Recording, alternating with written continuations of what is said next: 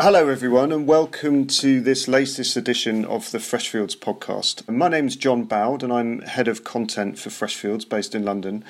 And usually, our podcasts are about the legal and commercial issues that are facing our clients. But today, we're going to focus on something that's slightly different, which is the topic of the big return to work. This is part of a new series that we're calling Work Life 2.0 and I'm delighted to be joined today by four of my colleagues from across the world, all of whom are at different stages of emerging from various lockdown restrictions. So, firstly, we have uh, Samantha David, who's an HR manager in Brussels. We're also joined by Augusta Cow, who manages our office in Shanghai. Then we have Eric Johnson, an associate who works in our Hanoi office. And finally, Gabby Merbusch who is based in Frankfurt. So, Samantha, I thought I might come to you first as somebody who has recently gone back into the office, and obviously, um, Brussels and Belgium has been one of the countries that's been worst hit by COVID 19. So, how have you found the past couple of months with the working from home, and how has it been for you personally going back into to, to work? Thanks, John. I found working from home quite challenging, as I'm sure many people did. I have a one year old and a three year old at home. So that in itself was an extremely complicated process to get used to having them at home and, and attempting to, to do my work. In addition, because of the nature of my role as HR manager, there there was a heck of a lot of work sort of linked to the to the COVID nineteen situation, of course. So it was very difficult, but it was it was difficult for me. Um, no one sort of made it difficult for me. And, you know, my teams and, and the various partners and people I work with were, were very understanding. So that, that was all fine. But yes, on a, on a sort of personal stress level, it was quite trying. Not many people in Brussels are back. I think we're at about somewhere between 10 and 15%. And I think most people are not returning either because they have to look after their young children or because they don't really want to use public transport again yet. As you said, Belgium has been very badly affected, but I think morale is getting better. We're being allowed to see um, friends and family in small groups now, so that's helping with morale a lot. It was a challenging sort of four to six weeks, but everything's quite fine now. And I'm very excited to work on um, in the future on a on an excellent remote working policy that will be very different to what it was previously. Augusta, I mean, the, you you obviously in Shanghai are a little bit further along. So how uh, how has it looked from where you are, and what sort of things have you had to deal with? Uh, yeah. Uh, in you know when we you know uh, work from home or even split teams working in the Shanghai office during the uh, COVID nineteen outbreak. First, I think all staffs and the partners we are uh, always in uh, one WeChat group uh, because we can use in this WeChat group we communicate and share the news or updates uh, with each other every day and every moment. Uh, and also in this WeChat group, when we are not in the office, we also like help each other and share the like the uh, IT technologies because while we are working at home and the people will maybe got like the uh, difficulties with uh, the computers now uh, all we said uh, uh, it's all back because we are now in the office now. So uh, everybody in the office is uh, very you know to enjoy the daily work because uh, Shanghai office I saw has quickly uh, returned to the like the normal uh, stage of work as before the outbreak. Because our people is quite busy lawyers with several business trips across the whole countries now. And uh, uh, we has already had a few meetings with clients in our office because if the people has the green health code, they are allowed into coming into our office. We feel like we are getting back to normal work. Eric, I'm interested to get a sense from you as to what life has been like in Hanoi over the past few weeks, and and, and again where the city sits now in terms of um, kind of returning to sort of more normal working patterns? The the government here in Vietnam uh, reacted quickly and, and um, very aggressively. uh, from the beginning. So we had um, a number of weeks where the city was, um, you know, effectively locked down, like like many other countries have. Uh, you needed an excuse to go out, like buying groceries or something like that. There were a lot of people in quarantine, so we were working on a couple deals uh, where people had come back to Vietnam a bit too late. That were, you know, key people on the deal that got put in a military quarantine camp for two weeks uh, upon arrival back to Vietnam. so that that was interesting to manage around and it was a pretty tense environment for for a few weeks. Um, while there were some close calls, there was an outbreak at the, the largest hospital in Hanoi. Um, you know, at one point, um, I think even pharmacies were instructed to report uh, to the government anyone coming in buying cold medicine. So it, it was a it was a lockdown, um, and it was uh, I'd second what what my colleagues have said about the difficulties in doing that, but but everybody managed. I'd also second what what Augustus said about you know what happened after the lockdown was lifted. I mean, in in, the situation of Vietnam, they they really started allowing offices to open and businesses to open after there hadn't been any reported cases for for a pretty significant amount of time. So there wasn't a, a lot of there was certainly some nervousness on my part and on others of you know getting into a taxi again and, and being out be, being out in the city again. But as Augusta said, I think everyone snapped back fairly quickly we had a few weeks of working in shifts, which I found to be potentially more difficult than working from home because you got to come into the office, have your big screen, the printer, etc., and then you had to go back. Uh, in my case, to my dining table and laptop. Um, for another week. But we're, we're all back now. And, and as Augusta said, I mean, it, it feels pretty normal. The, the two caveats w- without any international travel, it, it, that's the biggest difference right now from my perspective. And that's, that's twofold. Number one, a lot of our clients uh, in Vietnam are from outside Vietnam. So Augusta mentioned that you're having client meetings in the office. I don't think we've had many of those because people still can't fly in at the moment. So, so that's that's kind of a difference, and and you know it, it's it's too bad that you can't be seeing people face to face. But you know we we also work uh, remotely with all those clients uh, regularly as well, and then just personally, you know, the, the situation here is good, uh, for which I'm, I'm thankful. Um, but it, it is a bit strange knowing that if you were to leave uh, the country, it's unclear when you would be able to come back. Gabby, thinking about your experience in in Frankfurt, I think I'm right in saying that you're even fresher back into the office than even Samantha. What's the mood like? What sort of conversations are you having with colleagues? Are people excited to be back and see each other? Are they a bit nervous? In the beginning of the disease, I had to stay at home for a couple of weeks. Um, after an operation, when the coronavirus disease began to be ominous in Germany in the middle of March. So I had to follow the processes in the office online. I was very sorry not to be able to help my and the office management team to organize all the necessary measures.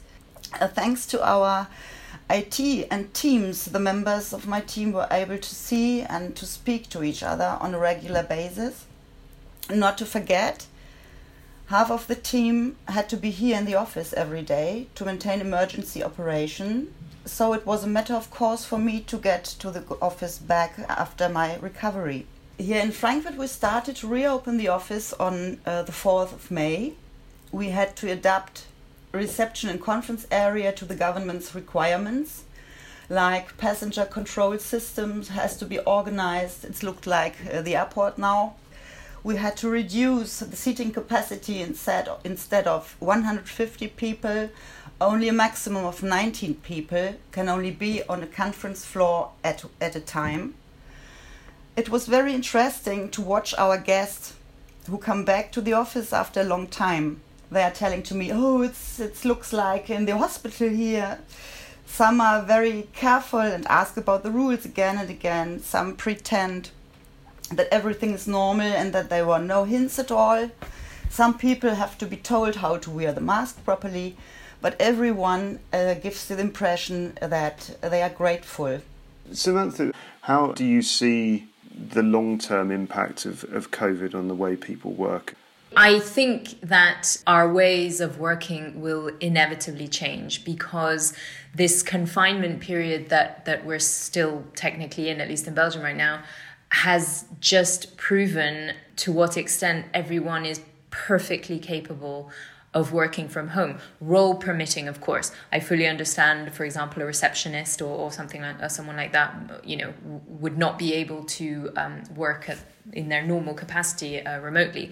But sort of general business services um, and, and lawyers at all levels, it's clear that it works. You need your laptop and you need a phone, and that's essentially it.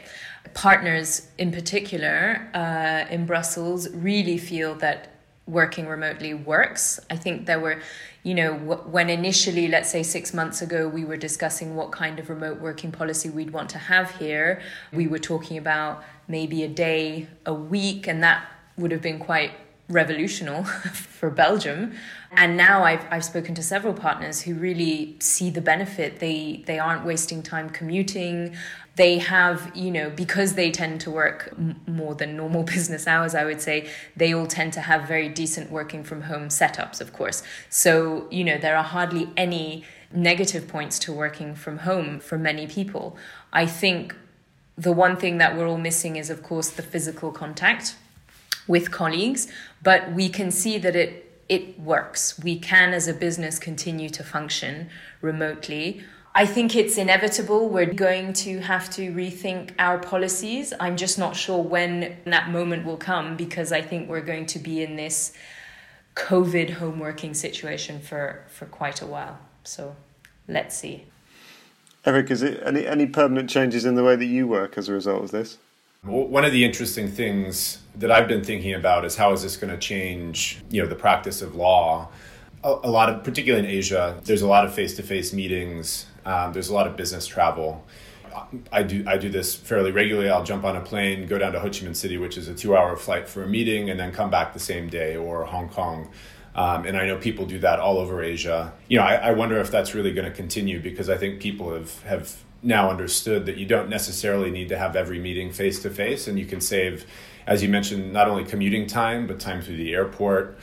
I think that there'll probably be a reduction um, for this foreseeable future in that type of travel. And um, frankly, that's probably not a bad thing. Although you know, it is frustrating not to be able to have face-to-face meetings when uh, it would be helpful. Which oftentimes that that is the most helpful way to move a transaction forward. And Gabby, I guess there's there's more to this than just the impact that it's had on our working lives. I mean, has it changed the way that you engage with your friends and your family, and I guess in ways that, that might stick with you after this? Um, I think it will take a long time but uh, everything will be normal. I think we will have another uh, normality than before the virus came. Uh, you, you can't um, visit events, concerts. I love to go to concerts, for example. So you have to sing on the balcony instead. so you have to find other ways to spend your free time. So it's not a problem, but it will be different. What about you, Augusta? these days we saw many many like the shops restaurants and the uh, like the gyms are open by now but however i i feel most of them are, are as not as busy as before. Because uh, yeah because they only uh, you know just accept for those people who has green health code. Cinemas uh, theaters and the temples the famous temples are still uh, are closed. But uh, however, the road traffic, because I driving to the office every morning in the past and uh, and now, but comparing with the like the situation, I feel every morning now the road traffic is really really terrible because I think many many people are, are still afraid of taking public transportation, so they choose to driving to the office their company. So hard to imagine the road is very crowded. But uh, last week, uh, uh, uh, we saw a new like uh, service launched in Shanghai city. Uh, that is is interesting and helpful. Is that the the service is about metro services that enable the metro passengers able to check the real train, you know, how crowded in the real time by using the like the mobile phone apps. The service allows passengers to look for information includes the current train capacity, location, and temperatures. Passengers can use these data to customize their trips uh, on the metro and helping them uh, to avoid very crowded carriages if they have still have concern. Augusta, you've referred to a, a, green health code a couple of times. Could you explain uh, how that works and, and, what that is? The government, uh, you know, produced these uh, apps is uh, called uh, health code. The health code is generated by the mobile phone app, and in that uh, apps, we can track people's past travel history.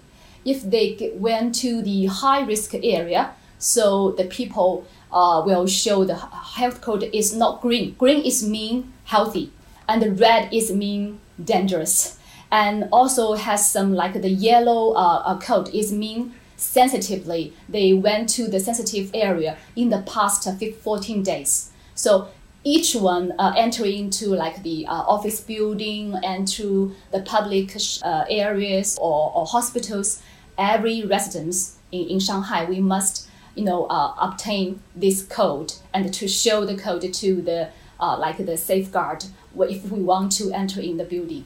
Thanks, that's really interesting.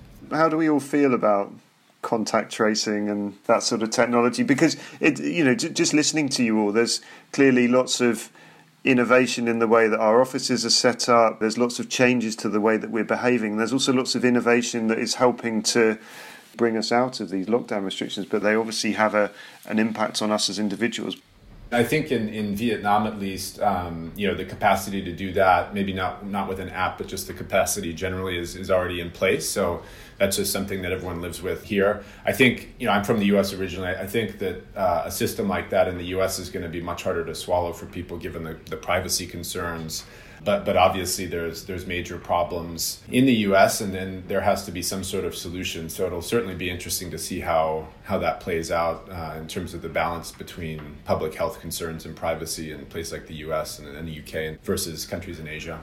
Yeah, I, I agree with Eric. I think in Belgium, for example, it would be very tough to, to implement that kind of technology.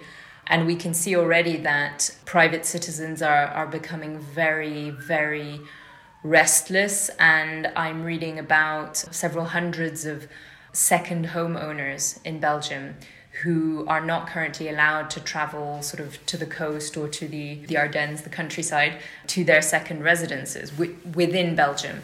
And that is causing a lot of frustration. And they're coming together and they're filing a class action against the Belgian government for restrict, restricting their personal liberties. So it's starting to heat up, and it's it's going to be very interesting to see how how these situations are dealt with. So this feels like a really good point to bring the conversation to a close. So I'd like to say thank you to all of you for joining the podcast today. I certainly found it fascinating to get a window into how your working lives have been changed by COVID 19, and I hope our listeners have enjoyed the conversation too. Please visit our website freshfields.com for more editions of our Working Life 2.0 series over the weeks and months to come. Thank you.